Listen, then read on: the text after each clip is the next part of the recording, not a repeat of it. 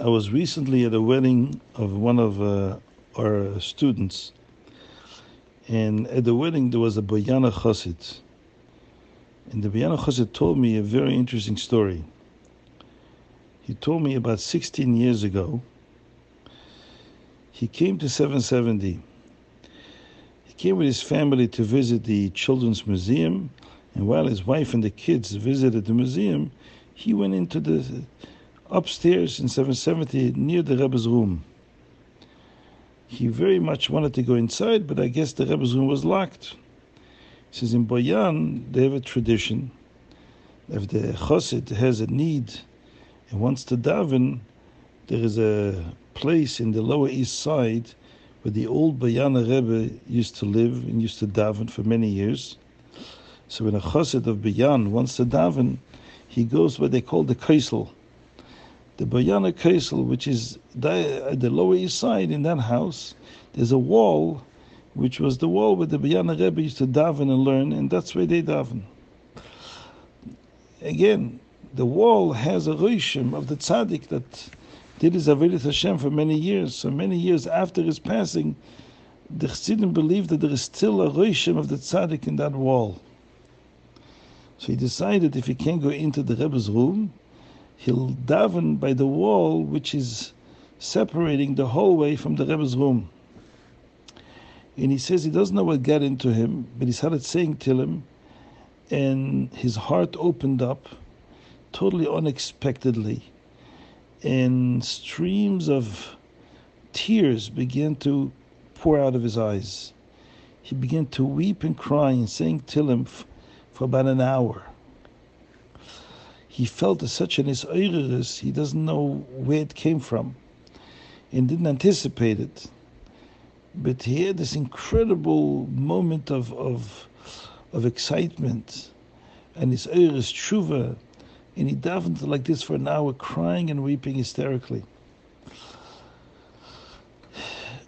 Finally, he um, closed his tehillim, and he decided that he um, so much would like to go into the Rebbe's room and have a yechidus.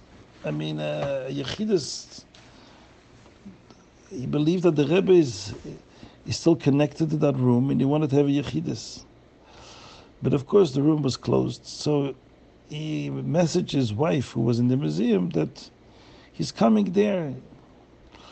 On his way there, he suddenly felt this incredible desire to go back to go back to 770. So he messaged his wife, I'm not ready to go home, I need to go back. He went back and he opened again a Tillim and stood by that wall and again began to say Tehillim with prias, with weeping and sobbing. And a few moments after he started again to say Tehillim, he sees that the two Bachim waiting by the door that goes to Gan Eden Hatachton. And then he sees a guy that turned out to be uh, Reb Gansburg, who has the key to the Rebbe's room. He was going to let these two Bochim in, they were Chassanim, to say, uh, to daven Mincha, the Rebbe Siddur, and to go into the room before the Chassanim. When he saw that, he said to the to Gansburg, I also want to go in. And Gansburg looked at him and said, Who are you? You're not a Chassan. Why do you want to go in? Says, I really need to go in. I want to have Yechidus with the Rebbe.